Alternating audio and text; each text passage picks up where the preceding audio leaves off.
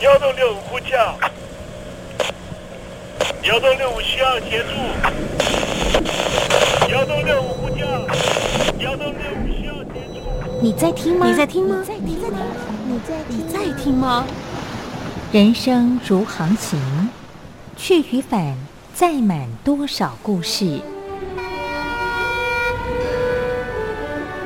你要睡上下铺吗？后面这个地方。如果吵得太累的话，三天都没有洗澡，真的很累，地上就躺着就睡了。我有看到我父母亲，我现在是要去看父母亲的状况。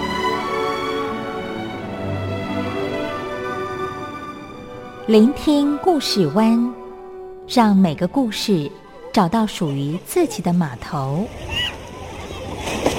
我到了那儿以后，我们就往妈妈家去。我一到那边，就感觉我妈妈已经她能够活活下来容不容易，我知道。他没他没跟我讲，我也不敢问，好好苦。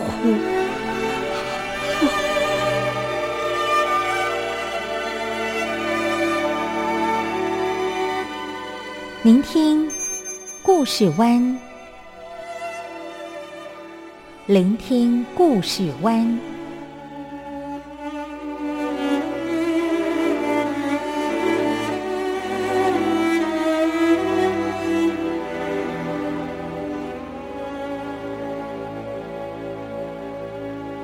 故事总有一个停泊的港湾。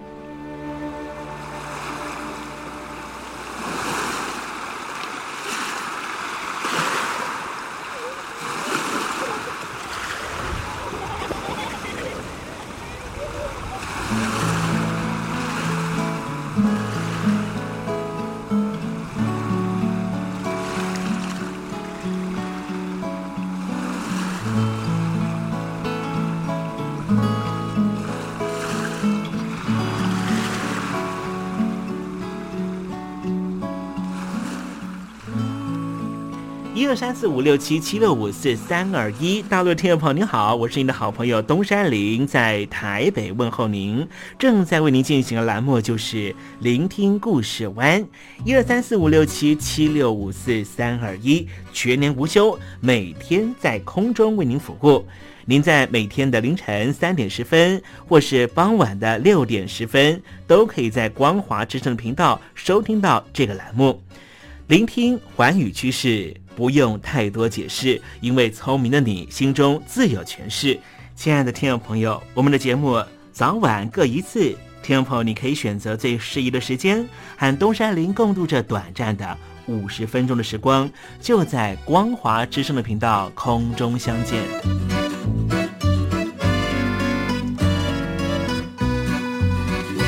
那么，听众朋友，收听、聆听故事湾东山林的节目，到底能够听到什么样的内容呢？尤其啊，我们环宇全世界，焦点放到神州大陆啊，光是整个中国大陆呢，就有将近九千家不同的大大小小的电台了。我们的节目到底有什么不一样的地方呢？嗯，让东山林自吹自擂一下吧啊。宫中频道何其多，赵钱孙李挺能说。热点平地上直播，仔细听来差不多。直播室外领导多，你说他能怎么说？开场才说茶黑窝，碰上土狼不敢摸。主播低头翻翻稿，导播左右反复搓，想到孩子泪婆娑。好了好了，都别说，且听东山林怎么说。东山林不是红太狼，也不是那喜羊羊，亲亲海上一叶周，才能自在自在说。客官呐、你拉把椅子随便坐，袒胸露背床上卧，怎么自在怎么做，就当这是自己家，自己家。睁大眼睛，show time！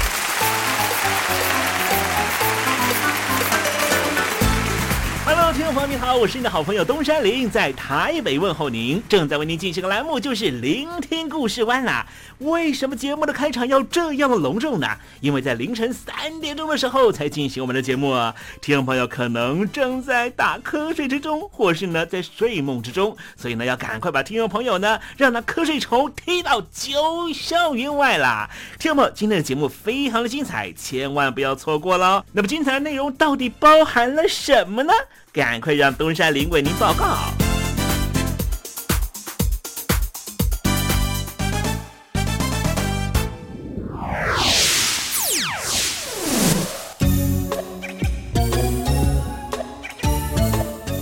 星期五，星期五，猴子去跳舞。东协当时会存在的原因，是因为呢，在上个世纪呢，呃，很多的国家呢担心来自于红色渗透的这种威胁感啊，因此呢，东协国家呢才决定说呢，我们就成为一个联盟好了。最近不知道怎么搞的，突然之间呢，把这个三十多年前的原始恐惧呢给诱发出来的，因为呢，三十年前所恐惧的是共产党，现在所害怕的。也是由中国共产党所领导的中华人民共和国可能会呢侵犯到东协国家，尤其是中南半岛国家他们的权利，甚至是生存权啊。在这个北京的这个强烈的呃运作之下呢，把很多的河流的上游呢全部都设了水坝，导致于呢中南半岛的这个。呃，河水啊，就是饮用水呢，都受到了很大的影响，农业也会陷入枯竭的情况啊。这同样是在三十多年前呢，来自于对北方的恐惧，而现在竟然已经慢慢的成真了。那么，即便如此呢，在东协各国里面呢，各个国家呢，对于如何和北京啊维持关系，或是呢对抗呢？都是有很多立场上面相左的地方，因此呢，东协也不是呢铁板一块，也是呢啊，常常呢为了事情呢啊彼此立场不同啊，很多政策就推动不了了。待会呢，在时政你懂的环节里面，再跟听众朋友详尽的介绍。分手伤了谁？谁把它变美？我的眼泪写成了诗意。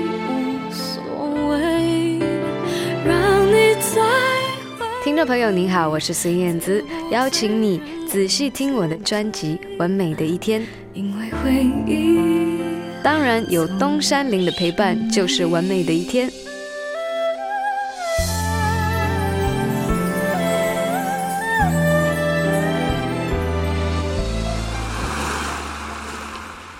这里是光华之声。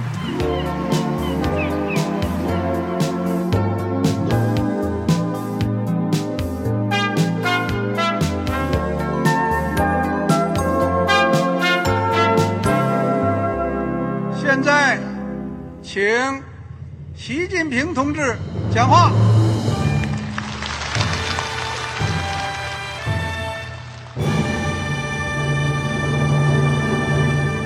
中国梦必须紧紧依靠人民来实现。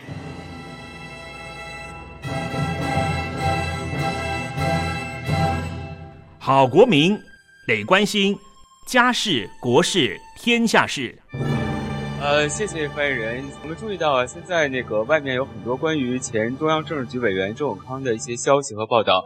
我不知道发言人对这个事情有没有什么可以呃透露、可以披露的。国家对于公事啊，不是什么东西都要公示的。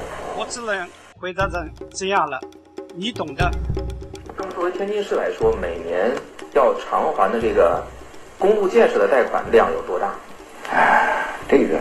好国民得回避时政敏感议题，因为他这个这个事儿我就不好再说太细。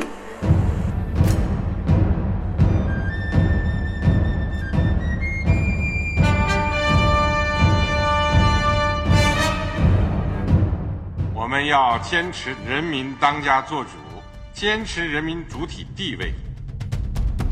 任何官方不宜说太细。期望您体谅的话题，尽在时政。你懂的。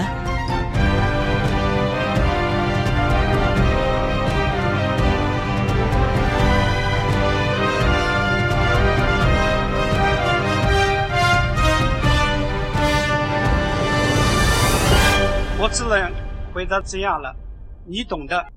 那些官方无法为您说太细的事情，就让东山林为您详细的说明白。天宝早上好，晚上好，正在为您进行的栏目就是聆听故事湾。此刻为您进行的环节就是时政，你懂的，一同关心焦点话题。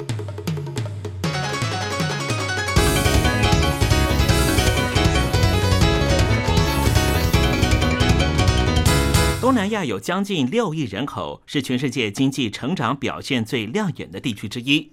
今天我们来谈谈东南亚的情况，尤其东南亚和北京当局的绵密关系。因为对中国大陆的政策不一致，所以其实东南亚国家协会的成员彼此早就已经有嫌隙。一方面是和北京当局争夺南海主权的菲律宾和越南，他们绝对和北京是保持距离的。另一方面是接受中国大陆大量经济援助的柬埔寨和辽国，两边相互对立，也形成在东南亚国家协会内部的新的导火线。双方的对立正式浮上台面，是二零一二年七月东协外交部长会议。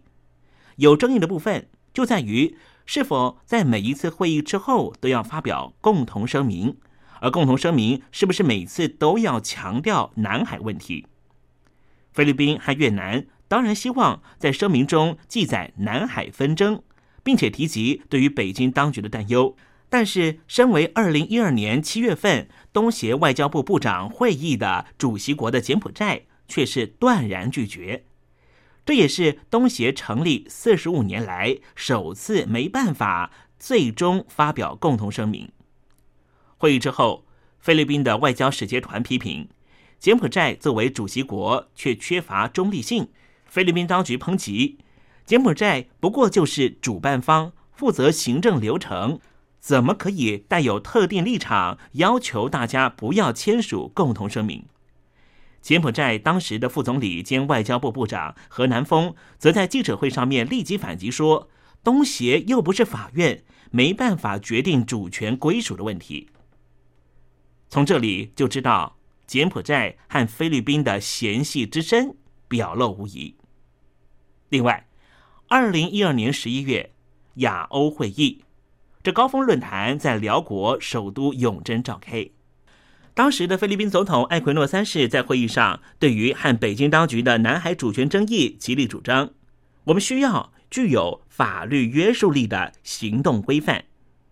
不过，当场北京的外交部的部长助理马朝旭立刻反驳说：“这个问题似乎不适合在亚欧会议上面讨论。”最后，菲律宾的主张没有被采纳。由此可见，北京当局的影响力确实不容小觑。柬埔寨和辽国为什么敢和东协这些大国家作对，发表亲北京的言论呢？外界猜测。这和北京当局的银弹攻势有关。例如，北京当局派出了数位重量级的人物访问柬埔寨，并且直接给予经济援助。二零一一年八月，当时担任中共中央政治局委员的周永康访问柬埔寨，除了提供一亿九千五百万美元的贷款作为购买三十台军用直升机的军费，而且还签订了契约。答应在建造道路、灌溉设施、寺庙修复等二十九项建设给予直接援助。二零一二年三月底，当时担任中共总书记的胡锦涛，在魁违了十二年之后，首度访问柬埔寨，和当时的洪森首相进行会谈，承诺将会协助柬埔寨培养人才、开发基础建设。并且提供总额四亿五千万人民币的无偿和有偿的借贷等经济援助。在民间方面，中国大陆的企业对柬埔寨扩大投资。二零一二年年底，柬埔寨南部的贡布省决定成立了一间中国大陆和柬埔寨合作的公司，共同开发柬埔寨第一座炼油设施。而中国大陆的中铁也将在博威下省新建一个一贯化作业的炼铁厂，并且铺设铁路。从一九九四年到二零一一年，中国大陆对柬埔寨的投资累计金额已经高达了八十九亿美元，金额庞大，居全东南亚区域之冠。辽国的景况也十分类似。中国大陆直接给予辽国首都永贞四亿五千万元人民币的援助，并且建设二零一二年当时亚非会议的国际会议场地。之后，中国的建设公司更是耗资了六亿美元，在辽国新建了高级饭店和商业设施。二零一二年十一月，中国大陆官方署名答应援助资金，协助柬国新建连接边界到永贞之间的道路。显而易见的是，中国大陆企图借由撒大钱给予部分东协会员国，来提升自己的影响力。让自己在东协各项会谈中占尽优势，最明显的效果就是展现中国大陆正在和东协进行交涉的南海行动规范上，东协内部已经出现了分歧意见。不过，在二零一五年，中国大陆在南海实际上新建了海上岛屿。这使得东协各国似乎对于南海行动规范上面有了更具体的共识，包括了辽国和柬埔寨，似乎这个时候都愿意站在菲律宾和越南这一方。东协现在正急着修补内部关系。二零一二年七月的外长会议结束之后，印尼的外交部部长马提当时就以特使的身份访遍了会员国。提出了南海六原则，联合所有国家的意见，避免上演分裂的戏码。二零一三年四月的东协首脑会议，主席国文莱在主席声明中记录，将会持续和北京当局交涉，早日签订行动规范，展现出东协会员国的团结气势。不过，未来各会员国能不能够各自放下利益关系，团结一致，似乎还有待考验。因为北京当局在二零一五年的时候又提出了一带一路的政策，这项政策很明显的把菲律宾排除在外。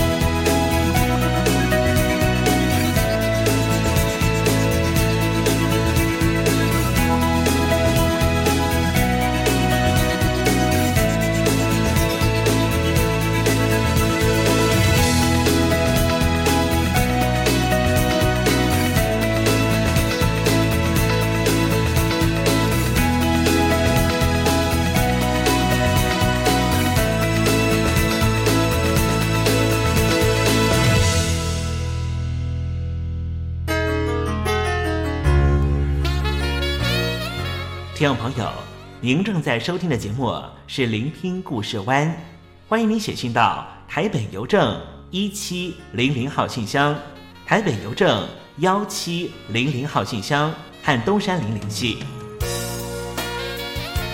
东山林就是东边的山里有只麒麟的东山林，东山林等候您的来信哦。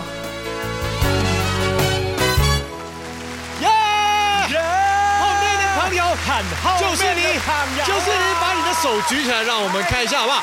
耶！因为有你们，我们现在才可以站在小巨蛋，因为有你们，才有今天的图报。真的谢谢爸爸妈妈、哥哥姐姐、奶奶爷爷。哦，Stop！Stop！Wake！哎，我们还在录音，我们还在录音啊！真的，准备好了吗？这场梦好真实啊！哎呦，好了，可以醒了，醒了。准备好了吗？准备好了，不要再做梦了。OK，继续工作。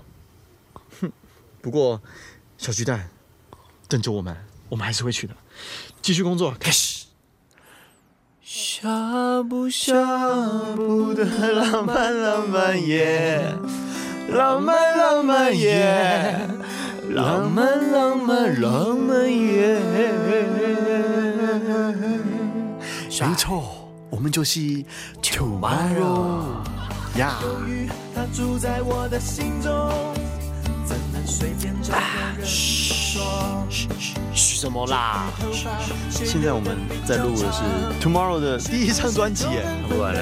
从出回盘 EP 之后，真的有第一张专辑耶！哎呀，跟真的一样，教的不错。我觉得，我觉得我好好的做告告别式。第二张是。朋友，请你不要笑我，忧伤的事太多，我想出去走走。那许多有情人，是不是一种传说？为何我还在这里守住寂寞？这在的国度，踏上一个陌生的。接触以后才发现，其实吉他还蛮好玩，而且现在是呃身上没有带吉他，就有点有点不太自在。对啊，第一张唱片之后，其实就是想要给大家一种啊，对不起，吃太饱，一种那种新的感觉。真的碍于场合的关系，我们就想说，我们就学吉他，还有口琴。对啊，这是我们这张专专辑的秘密武器。那下一次会有什么东西嘞？敬请期待。下一次应该有爵士鼓了，我要去学。你要学爵士鼓，还有嗯钢琴，要学钢琴唢呐，唢呐。不错，不错，还可以兼差。对，就等到发片期过后之后，可以去找工作，真的可以去那个民权东路找工作。对，那个那个水果日报翻开来找找工作，而且我们可以包乐队，找姚哥跟豪哥。哎呀，我的手！被骗了，是谁骗我？我听说过了几天就到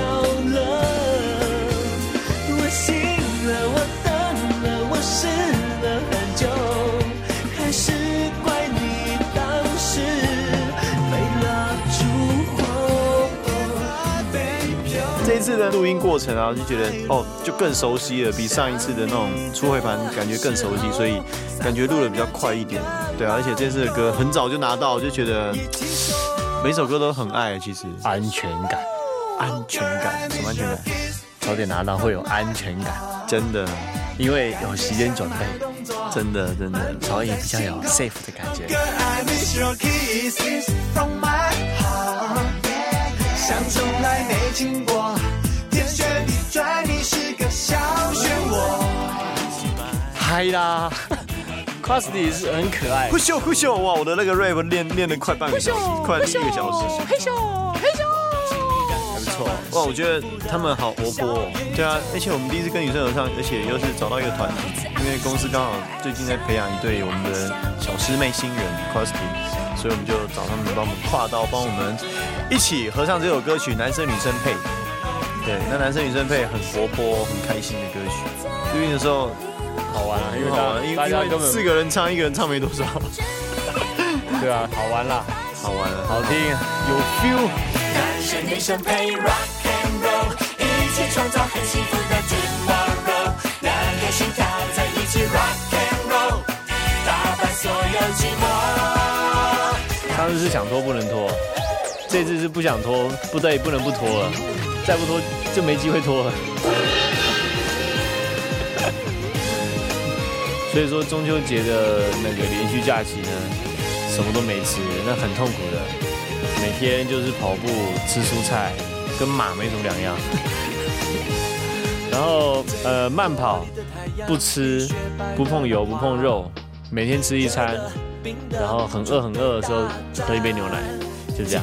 我妈还以为我得厌食症了，我们在家都不吃了，然后都骗妈妈说都有吃都有吃，其实真的都没吃，所以用心良苦啊！你们一定要支持正版。听说你想要不期待，什么都不管，请海浪帮忙，让幸福高高陪你转。一拉蹦蹦，一声夏天我们很爱过，吹电风扇，言不及义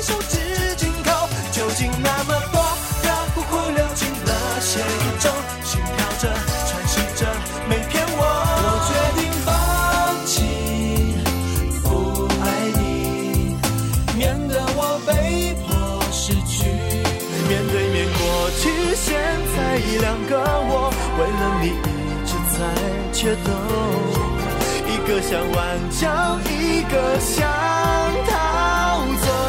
牵着你，我陪你看流星。歌迷朋友，如果在网络上啊，或是在哪里可以找得到我们，上网找无名小站打 Kiss Tomorrow，K I S S Two M O R O 就会找到我们所有资讯。除了 Kiss Tomorrow 之外呢，我们在雅虎的家族有一个旭日新之家，那是我们 Tomorrow 燕君燕府最早的一个家族。所以呢，也请所有喜欢我们的朋友呢，有时间呢就可以上 Kiss Tomorrow，还有旭日新之家，给我们建议与指教，我们都会很虚心的学习的。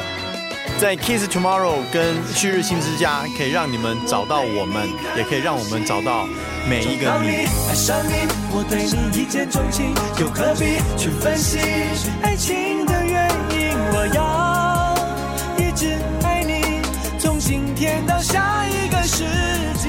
那是你留给我一份小小的。我们是 Tomorrow，我们很认真，我们很努力，希望你会喜欢我们。在你离开了以后，温柔已不再有，我却依然将它紧握，假装它是你陪我。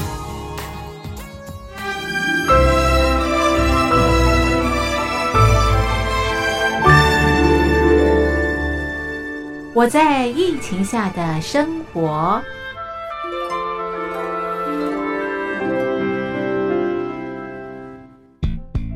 三十六点一度，很健康。哇！COVID19 新冠肺炎在全球蔓延后，量体温成为日常，走到哪量到哪。还有啊，戴口罩也是生活必备，没戴口罩寸步难行。非常时期，能不要出门就不要出门，在家办公最安全。三餐买外送，购物到线上，尽量避免跟人接触。非得出门也要与人保持距离，小心再小心。回家后一定要勤洗手。啊，反正心里怎么说呢，也有点紧张。病情现在这么严重，心里总有点恐慌的。回去以后赶快的就就是洗仔细的点儿，哎，洗彻底的点儿。而现在没有健康码、核酸检测，在大陆哪儿都去不了。出国旅游更是想都别想。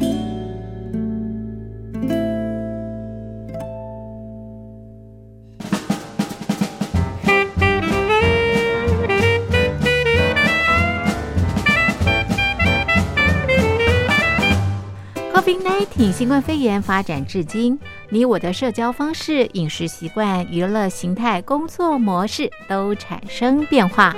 你的生活因为 COVID-19 新冠肺炎又有什么样的改变呢？马上写下来，参加征文活动。我在疫情下的生活，就有机会得到短波收音机哦。活动从三月一日进行到五月三十一日。来信请寄台北邮政一七零零号信箱，台北邮政幺七零零号信箱，嘉陵东山零收。电子邮件请寄 lily 三二九 at ms 四五点 hi.net 点 net，l i l i 三二九 at ms 四五点 hi.net 点 net。我们期待您的来信。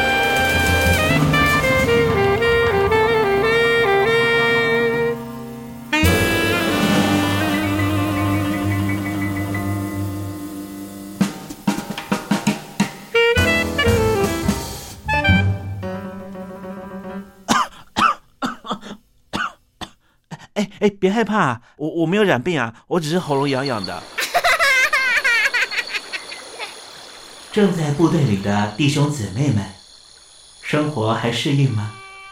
吃的还习惯吗？有家乡味吗？夜里爬得起身吗？床好不好睡呢？脱下军装，卸下盔甲，你还记得你自己吗？就让东山林陪你走过这几番寒暑吧。因为君心似我心。黄昏，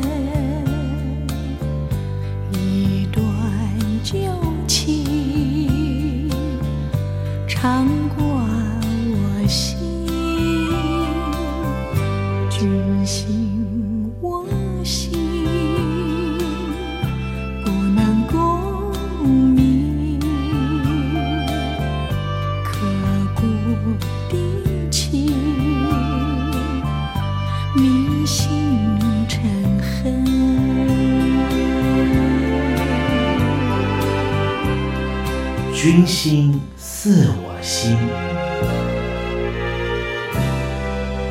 沟通代沟啊是非常普遍存在的现象，形成的原因也非常多，可能是彼此对于生活环境的成长过程是不一样的，或是年龄的落差很大，或是阶级不同。当然啦，这个文化背景呢，可能是很主要的原因。可是现在几乎所有的竞争关系啊，或是呢各个不同的领域呢，都讲求跨领域的合作，以团队的方式来进行。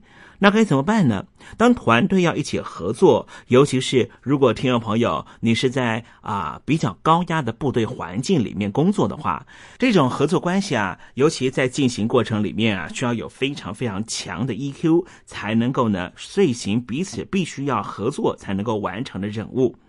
小时候啊，东山林曾经看过一部电影，就是《修女也疯狂》，女主角呢就是虎臂胳膊了。他呢，为了躲避黑道的追杀啊，是躲进了修道院里面啊。呃，严格讲起来呢，他是一个修女院啊。那么整天啊都在修女院里面的虎逼哥伯啊，觉得非常的无聊，所以他决定呢要拉近修女院和社区的距离啊。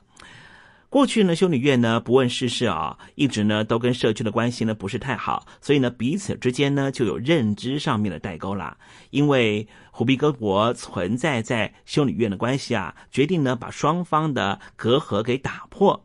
最后呢，电影里面呢就讲到说呢，修女院呢成为了社区民众都很喜欢去的一个公共场所，也帮助了修女院呢啊收到了更多新的教友。其实呢，要化解彼此的代沟呢，应该要从自己做起。只要你先把自己的高墙给推倒之后，相信呢就能够很方便的跟别人进行沟通了。相关于这个话题呢，今天节目啊，东山林特别邀请到的是曾经在中央人民广播电台的百家论坛里面担任固定讲者的前任交通大学的曾仕强教授，来告诉我们，其实只要做到四个字，就可以完全的解决代沟的问题。是哪四个字呢？要沟通，不要代沟。人是没有新旧之分的。我们常常听到很多人在讲什么新人类呀、新兴人类呀、X 世代呀。其实我们不要上当。这个东西，你如果承认它存在的话，对你自己是很不利的，因为你很自然的就会把自己跟年轻的人把它画出一个沟痕来，好像哎呀，你们年轻啊，你们不了解我了，我也不了解你，那不是很糟糕吗？人没有新旧，人只有懂得跟不懂的两种。懂得道理的人，我们就很容易沟通；不懂得道理的人，自然就无法沟通。但是你要期待每一个人都懂得，恐怕很不容易。所以要培养自己沟通的技巧。我们常常讲沟通，沟通有两种可能性：一种叫做沟而能通，一种叫做沟而不通。那么，当我们沟而不通的时候，我们不要老怪别人，千万不要怪别人。凡是埋怨别人的，大概自己都不会长进。哎呀，你太年轻了，你听不懂了。哎呀，你们这个新人类的跟我们想法不一样，那就糟糕了。我们要反省自己，因为什么？因为我没有用他的背景来叙述，我没有站在他的立场来思考，所以。只要四个字，我们就可以把代沟整个消除掉，叫做将心比心。将心比心的意思就是说，我要的你也要，不对，不是我要的你也要，而是你要的我可能会要。站在相反的角度来想，不要以自我做出发点。我想沟通不良的人，大概都是自我意识太强。啊，样样都是我想的，就是对的。你们要听我的，你的话跟我不一样，就表示你根本是外行。那么有这种观念的人，他自然无法沟通。会沟通的人，千万记住，我们弹性是很大的。我们要站在对方的立场来思考，尽量用对方的语言来表达。如果你能够做到这一点，那么对方啊自然能够领略你的意思。这样子沟而能通之后，代沟就不见了。谢谢。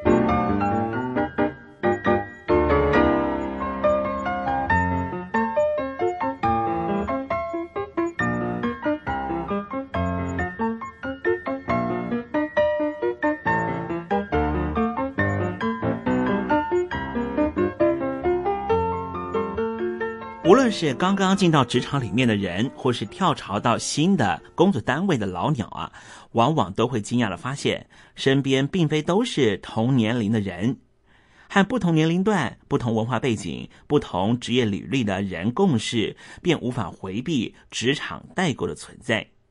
那么，怎么样轻松的跨越这种代沟呢？代沟确实就是困扰交流和沟通的难点。要克服代沟的阻碍，首先要选择对方能够接受的交流和沟通方式。第二点就是啊，要与人为善，微笑是不同年龄层都能够听得懂而且愿意接受的语言。第三点就是啊，不要太心急。代沟是由于几年甚至几十年的年龄差异所造成的，所以一劳永逸的解决代沟问题是不太可能的。在职场里面，或是在部队里面啊，也会有所谓的资深和资浅，或是所谓的老前辈。那么，理解和尊重老前辈是填平和卖老族之间代沟的上策。有些人是老前辈没错，但是呢，有些人是倚老卖老。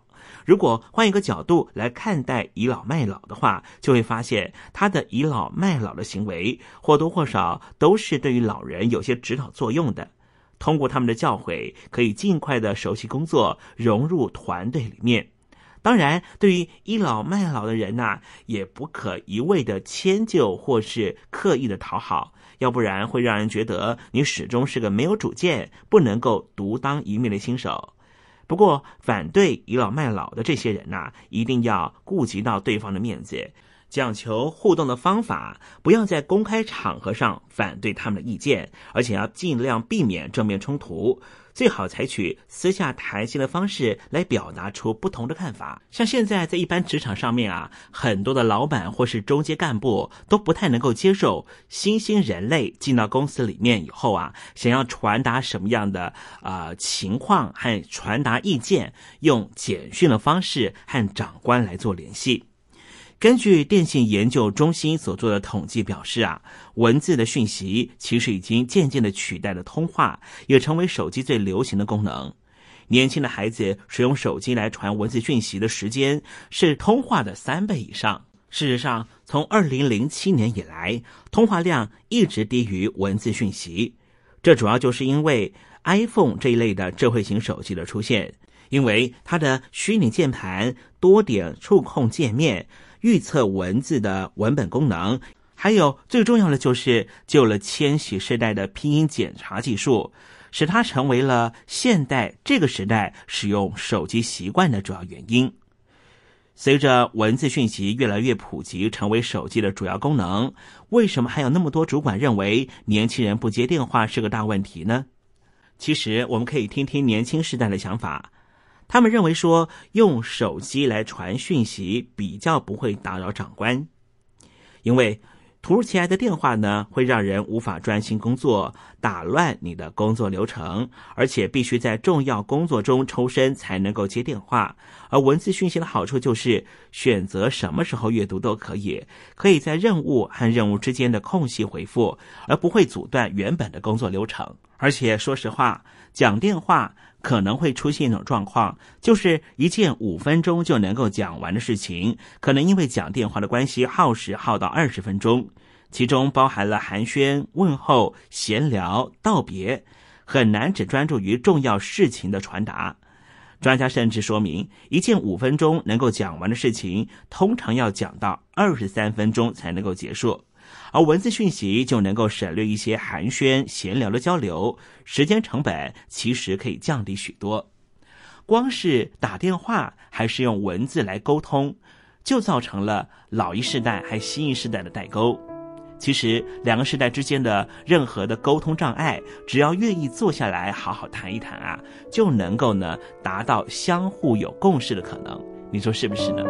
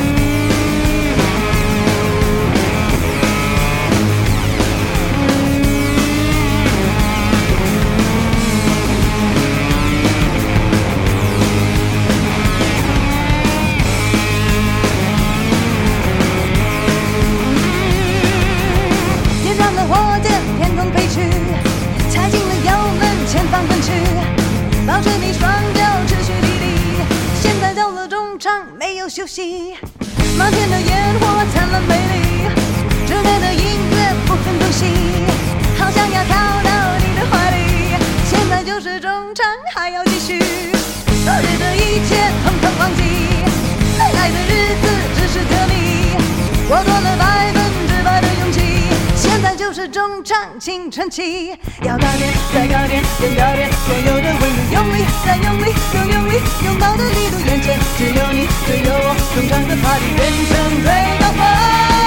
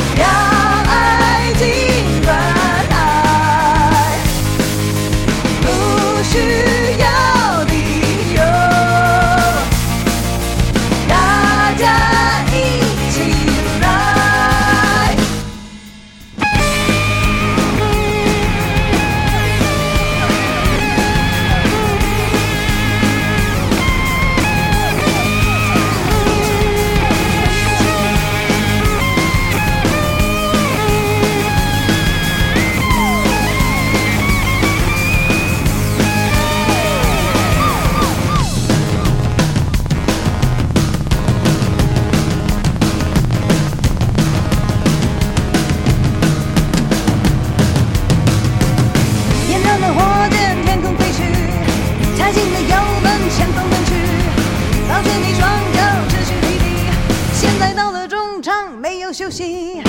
满天的烟火灿烂美丽，热闹的音乐不分东西，好想要跳到你的怀里。现在就是中场，还要继续。昨日的一切统统忘记，未来的日子只是个谜。我多的百分之百的勇气，现在就是中场青春期。要表演，再表演，更表演，所有的观众用力，再用力，再用力，拥抱眼前，只有你，只有我，中场的 party 人生最高峰。相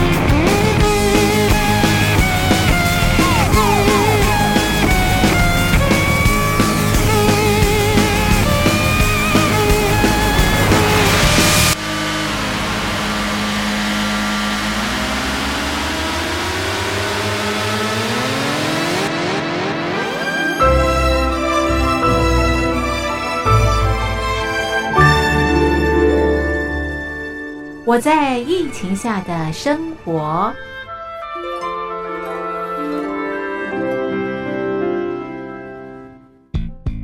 三十六点一度，很健康。COVID-19 新冠肺炎在全球蔓延后，量体温成为日常，走到哪量到哪。还有啊，戴口罩也是生活必备，没戴口罩寸步难行。非常时期，能不要出门就不要出门，在家办公最安全。三餐买外送，购物到线上，尽量避免跟人接触。非得出门也要与人保持距离，小心再小心。回家后一定要勤洗手。啊，反正心里怎么说呢，也有点紧张。病情现在这么严重，心里总有点恐慌的。回去以后赶快的就就是洗仔细的点儿，哎，洗彻底的点儿。而现在没有健康码、核酸检测，在大陆哪儿都去不了。出国旅游更是想都别想。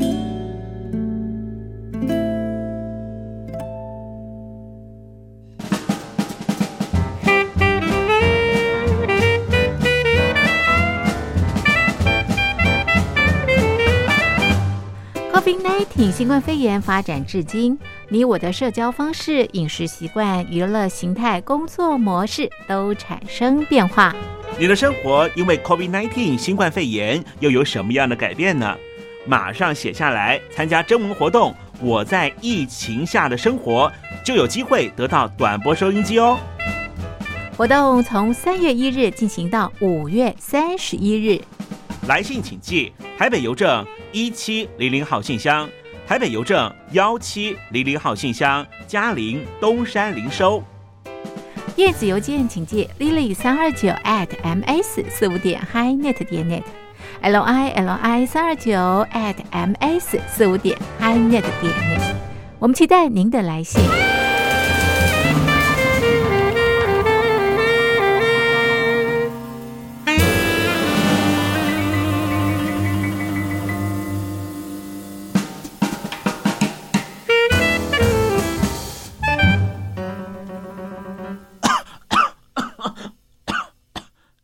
哎，别害怕，我我没有染病啊，我只是喉咙痒痒的。